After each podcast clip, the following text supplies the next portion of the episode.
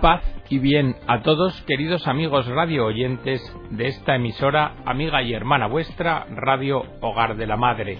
Bienvenidos a una nueva edición del programa El Galeón. En el programa de hoy os traigo un interesante artículo del afamado teólogo Hans Urs von Balthasar, un escrito titulado Dios es su propio exégeta, que como sabéis quiere decir intérprete, aunque también podría haberse titulado Contra el relativismo, o Jesús es el Señor, o de la unidad de la Santísima Trinidad. Nos dice von Baltasar, el Hijo, Jesucristo, es el intérprete del Padre. La Escritura nos dice que el hombre no ha visto nunca a Dios, porque Dios habita en una luz inaccesible y ningún espíritu creado puede penetrar en su interior. ¿Cómo podría entonces el hombre conocer y explicar a ese Dios que le ha creado y al que siempre busca? Solo Dios, que tiene la visión de su propia sabiduría, puede revelarla. Recordad lo que se dice en el prólogo a San Juan. A Dios nadie le ha visto jamás. El Hijo único que está en el seno del Padre le ha dado a conocer. En Juan se reconoce que frente a Moisés, con quien se había instaurado la ley, Jesús trajo la unidad de gracia y verdad, y las ha explicado y revelado, como el Hijo que conoce al Padre, superando así aquella frase de que a Dios nadie le ha visto. Es el Hijo hecho hombre el que aclara en su vida y con su vida, con su ser y su obrar, la esencia del Padre. De manera que puede decir de sí mismo, el que me ha visto a mí, entiéndase, en lo que soy, en lo que hago, ha visto al Padre. Si es cierto que la expresión revelación se entiende como hacer patente, evidenciar o aclarar, no lo es menos que también comporta el sentido de hacer comprensible e interpretar, por lo que esta apertura del inaccesible, de Dios mismo, es, al mismo tiempo, la acción de la libertad más perfecta y plena de gracia. Gracia y verdad no se yuxtaponen sin más, sino que constituyen una unidad inseparable. Jesús no es una introducción teórica a cómo es el Padre, a su esencia. Fijaos, en la Biblia como revelación de Dios no hay ninguna verdad teórica, y tampoco lo es Jesús, quien con su vida real es intérprete y revelación del Padre, al que manifiesta actuando, en una manifestación obrante que es comprensible para los hombres, y por tanto susceptible de seguimiento, lo cual, por ser una gracia, muestra el aspecto gratuito de la revelación. La expresión misma teología significa originariamente que Dios mismo, en su logos, en su razón, se pronuncia en gracia, y que el hombre puede comprender, y puede considerar y aprender con palabras y conceptos humanos esta manifestación divina en Jesús, y también seguirle, no sólo por su inteligibilidad, comprensibilidad, sino también debido a la mediación de la gracia divina, el Espíritu Santo. Con esto apreciamos el primer significado de la teología, autoexplicación de Dios en la encarnación de su Hijo Jesucristo. Y avancemos ahora ya, y sin dilación, que el hecho de que esta autoexplicación de Dios sea acogida por el hombre presupone, como nos recuerda San Pablo, que el amor de Dios ha sido derramado en nuestros corazones por el Espíritu Santo que nos ha sido dado. Así, de esta forma apuntamos sin demora que para el hombre es posible una verdadera comprensión de Dios. Dios se explica a sí mismo sin que por ello se pierda su carácter misterioso, y a la vez su carácter misterioso no impide una verdadera comprensión por parte del hombre. Pero aclarémoslo. ¿Por qué podemos conocer en verdad a un Dios misterio? Primero, por Cristo, quien al ser verdadero hombre nos hace comprensible a Dios mediante palabras, gestos, acciones e incluso sufrimientos, Con ello siempre nos muestra, por ser hijo de Dios, algo superabundante, que transforma nuestro inicial y balbuceante comprender en un movimiento progresivo hacia una concepción más profunda. Segundo, por el Espíritu Santo, quien nos es donado o regalado para poder comprender, quien no se encorseta en nuestro espíritu finito y creado, sino que, además de iluminarlo con su luz divina, nos guía e introduce en realidades más profundas de las que con nuestra luz natural podríamos comprender, siempre que nos abandonemos confiados en el Dios que se nos revela. Y tercero, porque aquello que el Hijo nos revela del Padre es su esencia, el amor. Un amor infinito y dispuesto a cualquier sacrificio. Por eso, el propio Padre amó tanto al mundo que dio a su Hijo único, como nos dice el evangelista. En suma, estamos ante un amor que es una realidad eternamente inabarcable en conceptos. Y por esto Pablo, con una expresión paradójicamente exacta, nos pide que conozcamos el amor que excede a todo conocimiento. Y tanto excede que San Gregorio de Nisa nos dice que cualquier concepción del Dios que se explica a sí mismo se presenta con un autodesbordamiento inagotable que ni siquiera cesará en la visión eterna. Pero volvamos a la pregunta. ¿Cómo se revela entonces Dios en Cristo? La respuesta es simple, pero conviene descomponerla en tres partes. En primer lugar, se revela Dios en Cristo por la encarnación y la vida humana del Hijo. A través de ellas, la gracia y la verdad entraron en nuestra oscura morada y la luz brilló en las tinieblas. La luz que es Dios brilló desde Dios en nuestras tinieblas sin preocuparle de antemano si era comprendida o no. Pero, ¿cómo puede la sencilla vida humana de Jesús ser revelación de Dios? Dice von Baltasar que mirando el dogma encontramos dos razones. La primera es que la persona divina del Hijo es plenamente capaz de traducir su propio ser divino al lenguaje de la vida humana. Porque el Hijo, que es teomorfo, forma de Dios, se hace con toda verdad antropomorfo, forma de hombre. Fijaos, al ser un niño es dependiente de los hombres, especialmente de su madre, y es que el mismo Dios quiere hacerse dependiente de los hombres en la alianza. Luego el niño crece y elige sentirse como en casa cuando visita el templo, la casa de Dios. Y con él y en él, también Dios habitará en el templo terrenal, pues Jesús se cansará como un hombre, se irritará como un hombre. Los hombres a veces le resultarán fastidiosos, y finalmente llorará por Jerusalén. Pero todo esto ya había sido expresado por Dios en el Antiguo Testamento. ¿O es que no se llega a sentir tan cansado y fastidiado por una alianza siempre quebrantada, que llega incluso a prohibir a Jeremías la oración por el pueblo? Y, demasiado tarde, su ira, aun siendo una forma de su amor, se puede encender terriblemente, y en los escritos rabínicos llega a entristecerse y llorar por Israel. Pues bien, con sus actitudes enteramente humanas, Jesús nos muestra el corazón sensible del Padre. Y para que esto suceda hay una segunda razón. La persona divina del Hijo, como tal, ya es desde la eternidad autopronunciación y autorrevelación del Padre.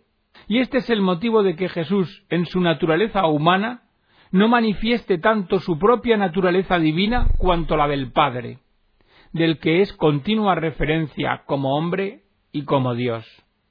Y así, todos los episodios del Evangelio evidencian que Jesús es revelador explícito del Padre con su vida pública como Maestro, revelación que se concreta en la palabra y especialmente con los milagros. Jesús enseña a los hombres cómo es realmente Dios, y siendo también Él un hombre, les invita sorprendentemente a imitar a ese Dios.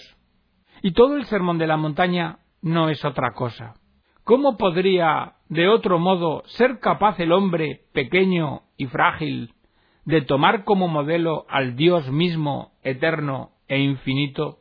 Lo que hace Jesús, dado que el hombre fue creado desde el principio a imagen de Dios, es enlazar con esta imagen y prolongarla en sí mismo hasta convertirla en modelo. Mirad, esto nos lo muestra especialmente en el mandato del amor a los enemigos, en la recomendación de poner la otra mejilla y en la demanda de perdonar, porque Dios ya nos ha perdonado. Jesús no es sólo el intérprete de Dios, sino también el del hombre. Intérprete doble al mismo tiempo. Con ello, al proyectar la luz del modelo sobre la imagen, da al hombre su verdad y aspiración plenas. Pero la más perfecta explicación del Padre no se alcanza sino en el último episodio de la vida terrena de Jesús, en la pasión. La vida pública de Jesús fue un fracaso. Lo mismo que cada nuevo intento de Yahvé con Israel también lo fue, hasta el destierro, y tras él, con la deformación de la fe de Abraham en una religión legalista, autosatisfecha, farisaica y política. Entonces es cuando Dios pronuncia su última palabra.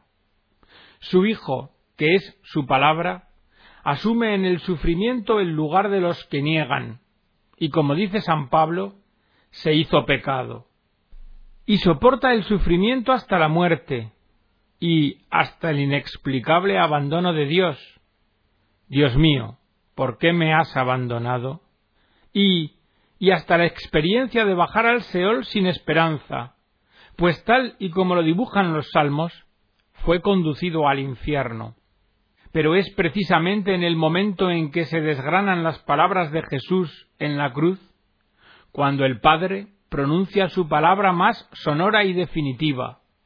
Y así resuenan las palabras del Evangelista, porque tanto amó Dios al mundo que dio a su Hijo único. Una palabra que a los ojos humanos sólo sería silencio y perdición, pero que, sin embargo, es la última glorificación del amor de Dios. En realidad, la cruz, y únicamente la cruz, es la última interpretación de Dios, quien en ella, y de una vez por todas, se muestra como lo que es, amor. Y si alguien se aleja un solo paso de esta autoexplicación de Dios, podremos afirmar que ya no es cristiano, porque no ha entendido a Dios, a Dios tal y como es, tal y como Él mismo se nos ha revelado. Por eso creo, dice von Baltasar, que no se subrayará suficientemente que esta interpretación de Dios no tiene analogía alguna en el mundo de las religiones. Dios mismo se explica en su núcleo más profundo, el sufrimiento. Más aún, en un sufrimiento que asume voluntariamente la culpa ajena, mientras que todos los demás caminos abiertos por los hombres hacia Dios lo han sido para la superación del sufrimiento o para la búsqueda de una vida bienaventurada o para la protección contra los peligros de la vida. Todos caminos muy razonables, todos típicas representaciones humanas en las que se encuentra sabiduría. Pero frente a todos estos caminos humanos, la autoexplicación de Dios es, en su necedad, más sabia que la sabiduría de los hombres. Por eso, debemos repetir que a través de Jesús, Hijo del Padre, es como se puede sondear la profundidad del amor de Dios, cuya fuente originaria es el Padre. Y por eso, el corazón de Jesús traspasado por la muerte abre una herida que penetra hasta el mismísimo centro de la Trinidad. Pero pasemos ahora a entender el Espíritu como intérprete. Y nos preguntamos en este momento, ¿comprenden los hombres esta autoexplicación de Dios? El Evangelio nos dice terminantemente que no, al menos hasta que el Espíritu Santo no sea enviado y se sumerja en los corazones. Ni los judíos comprendieron, aunque tampoco querían comprender lo manifestado, ni los discípulos, cuya incapacidad para entender, la de estos últimos, se reafirma por tres veces en el mismo lugar. Ellos nada de esto comprendieron. Estas palabras les quedaban ocultas y no entendían lo que decía. Y así, en consonancia, traicionan, reniegan y huyen ante la cruz. También los discípulos de Emaús habían esperado, pero luego de lo pasado en sus días se encontraban decepcionados. Los discípulos no creen en el anuncio de la resurrección, de manera que el Señor debe reprochárselo el día de Pascua. ¿Y por qué no creen? Porque aún no había llegado el Espíritu.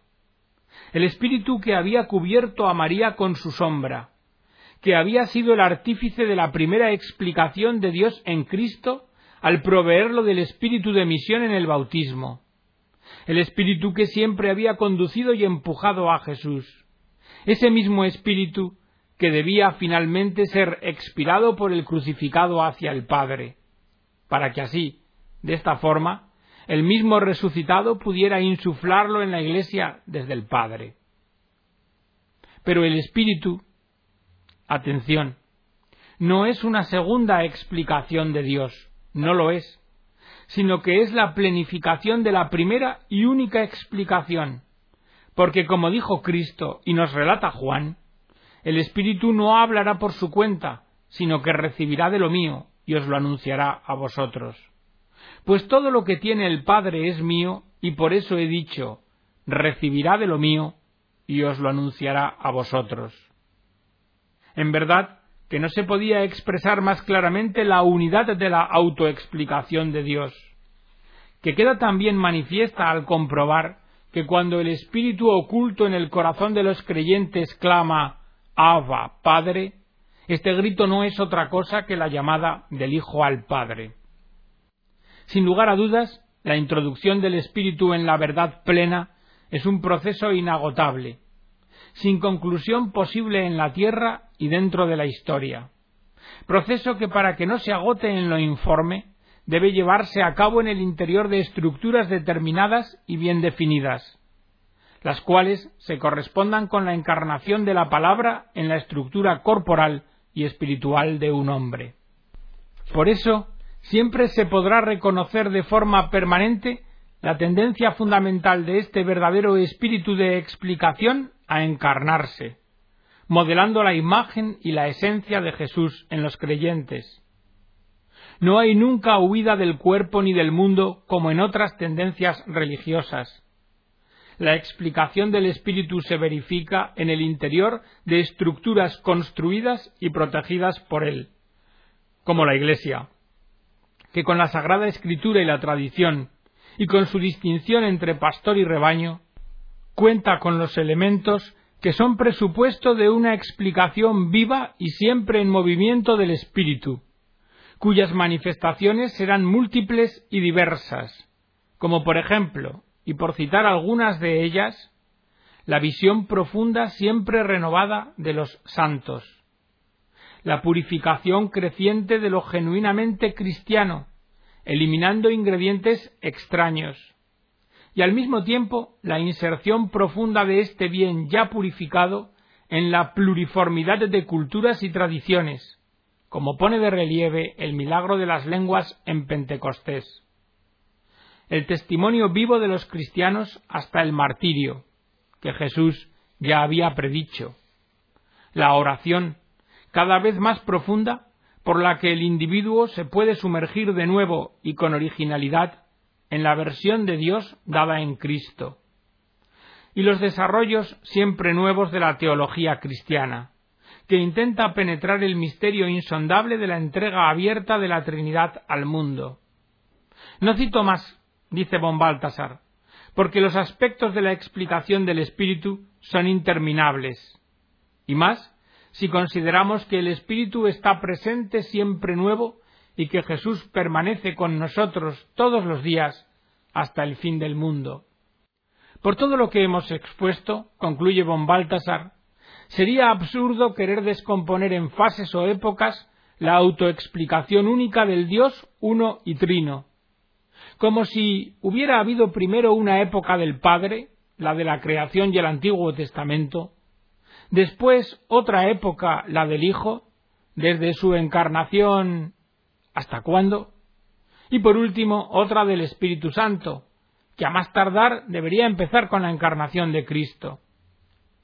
Esta división en fases, siempre reemprendida dentro o fuera de la ortodoxia, no es posible, porque Dios siempre es uno en sus tres hipóstasis, y por eso sólo se puede explicar a sí mismo como el uno. Por esto, los padres de la Iglesia vieron siempre la Trinidad de Dios en el primer versículo del Génesis. En el principio, Dios Padre dice su palabra, y su espíritu sobrevuela el caos. Y toda la creación porta, con distinta precisión, la imagen del Dios Trino. En la antigua alianza, Dios habla de múltiples maneras por su palabra, y su espíritu ha hablado por los profetas. En la encarnación realizada por el Espíritu, el Hijo revela al Padre en el Espíritu Santo. En el tiempo de la Iglesia, el Espíritu no explica nada al mundo, sino el amor entre el Padre y el Hijo hecho visible en Cristo. El Espíritu es al mismo tiempo subjetivamente el amor mismo que se nos regala y objetivamente su testificación ante el mundo.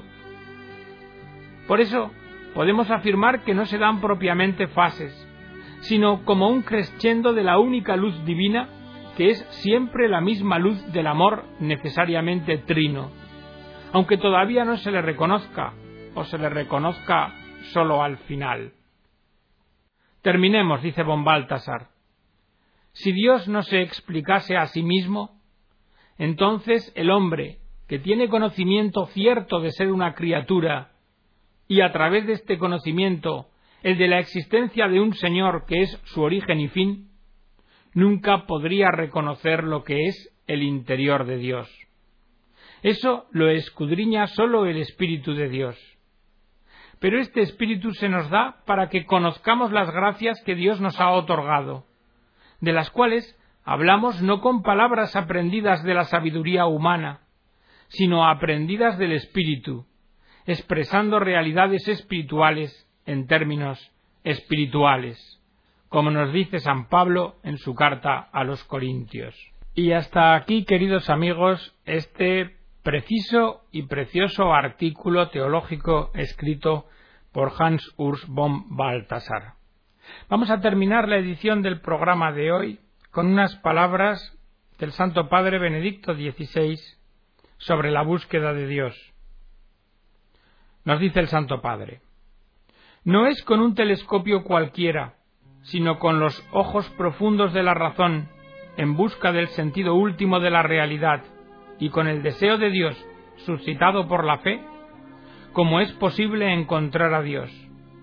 Más aún, como resulta posible que Dios se acerque a nosotros. El universo no es el resultado de casualidad alguna.